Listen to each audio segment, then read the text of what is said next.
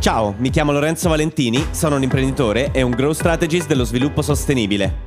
Credo fermamente che l'uomo possa vivere in simbiosi con la natura, rimettendo energia nel sistema stesso. In questo podcast ti aiuterò a creare strategie di crescita sostenibili e a vivere delle tue passioni.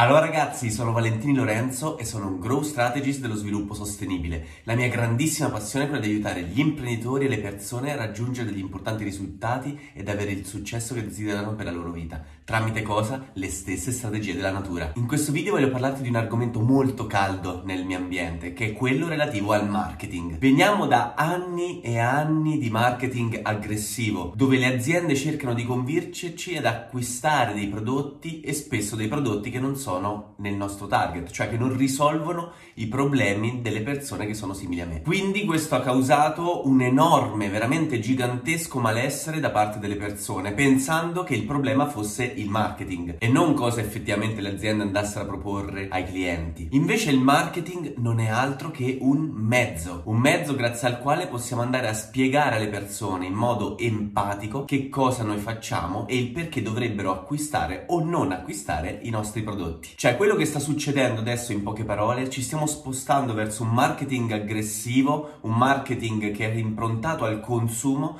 a un marketing più relazionale, a un marketing improntato ad ascoltare prima di parlare, a capire i problemi veri del cliente per poi andarli a risolvere e a spiegare in che modo potrebbero risolverli. Quello che sta succedendo è che stiamo riallineando il nostro modo di essere un modo di essere relazionale anche al nostro modo di comunicare. Invece il vecchio modo di comunicare era molto improntato verso il profitto, verso il denaro. Ma come si fa a comunicare in modo empatico? Come si fa a comunicare in modo relazionale? Ci sono persone che hanno innata questa caratteristica, la caratteristica di mettersi nei panni dell'altro, ascoltare e poi parlare o comunque dare una propria opinione. Invece se non abbiamo questa caratteristica in modo così innato, tutti noi ce l'abbiamo, però ci sono persone che magari sono più introverse o magari fanno veramente difficoltà a comunicare, soprattutto quando comunicano la propria persona perché tendono magari a giudicarsi. Il mio consiglio è quello innanzitutto di studiare come funziona il nostro cervello e poi buttarsi. Non c'è altro modo, buttarsi a fare dei contenuti. Magari all'inizio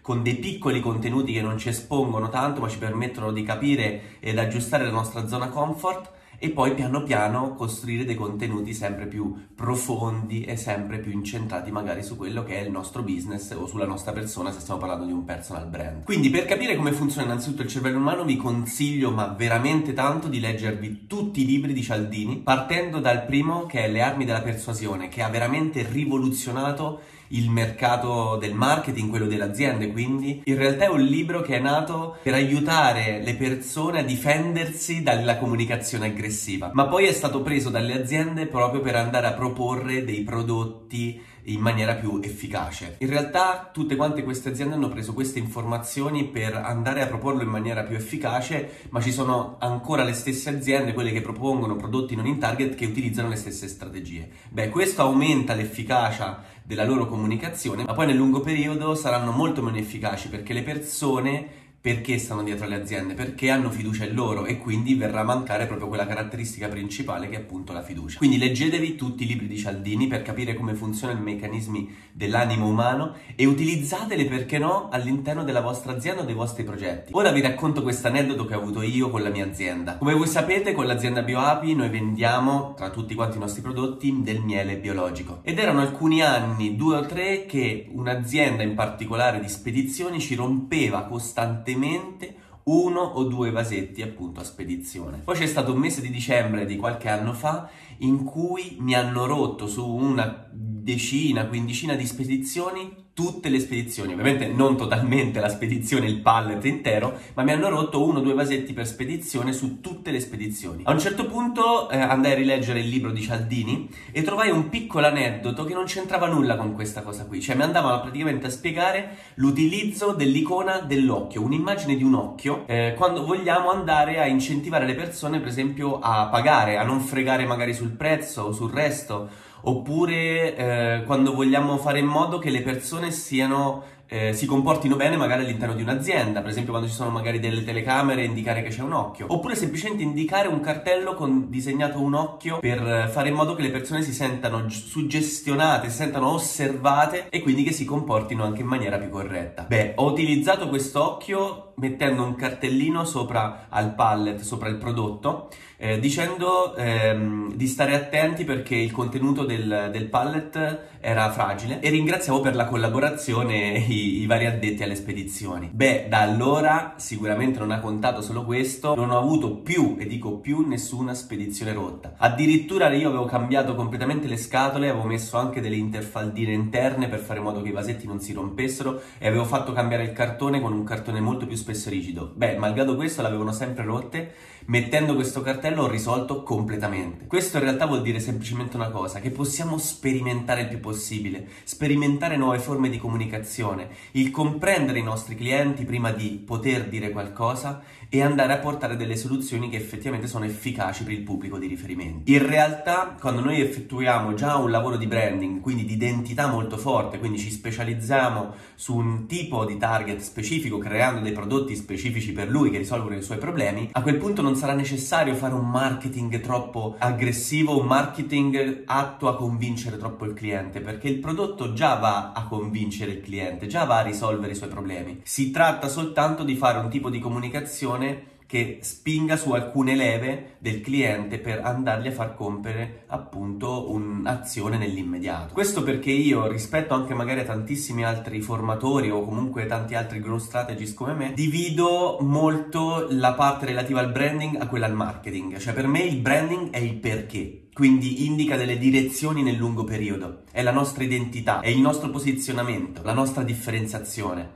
Invece il, il, marketing non è questo, il marketing è il come, è andare a convincere nell'immediato, più che convincere, andare a far compiere nell'immediato un'azione al nostro cliente e quell'azione non è altro che andare o magari a contattarci, a telefonarci, mandarci una mail o magari anche ad acquistare un prodotto o acquistarne addirittura un altro, a crearci una relazione. Questo significa fare marketing. E se ci pensi un attimo, tantissime persone dividono il marketing da noi, no? Cioè pensano che il marketing sia un qualcosa di separato, ma in realtà il marketing è comunicazione. Quando noi eh, per esempio vogliamo convincere un amico o un'amica a mangiare con noi la sera, magari quando lei non ha voglia o lui non ha voglia. Per convincere quella persona metteremo in atto delle tecniche di marketing, per esempio dicendogli, non so, guarda che cibo buono c'è stasera, oppure guarda viene anche un altro nostro amico, oppure guarda verranno altri 3-4 amici, hanno già deciso di venire. Queste sono tutte quante delle tecniche che sono scritte all'interno dei libri di Cialdini, perché Cialdini spiega proprio in maniera pragmatica in che modo funziona il nostro cervello, facendo proprio anche degli esempi pratici. E quindi è molto interessante capire in che modo ottimizzare la nostra comunicazione per proprio come il nostro cervello ragiona. Per esempio, quando parliamo di un nostro prodotto e dire a una persona acquista il nostro prodotto perché avrai la possibilità di fare questo, questo e quest'altro, è meno efficace che dire se non acquisti il nostro prodotto perderai la possibilità di fare questo, questo e quest'altro, perché noi abbiamo abbiamo più paura di perdere ciò che abbiamo che acquistarne un'altra. Pensate che il nostro cervello ha molto più paura di perdere una realtà, anche se disfunzionale alla, alla propria vita, alla propria sopravvivenza,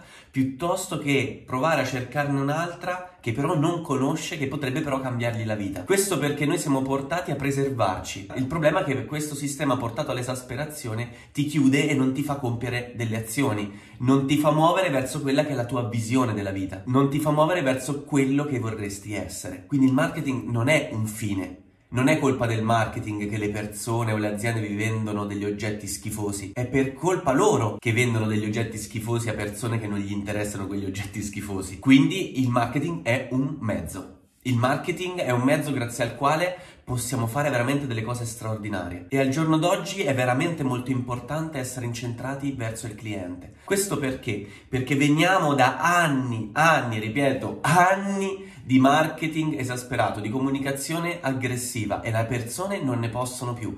Quindi a oggi fare un tipo di marketing empatico ti permette di differenziarti, ti permette di essere diverso. E ricordati sempre, sii il cambiamento che vorresti vedere nel mondo e quel cambiamento inizia proprio dalla tua comunicazione.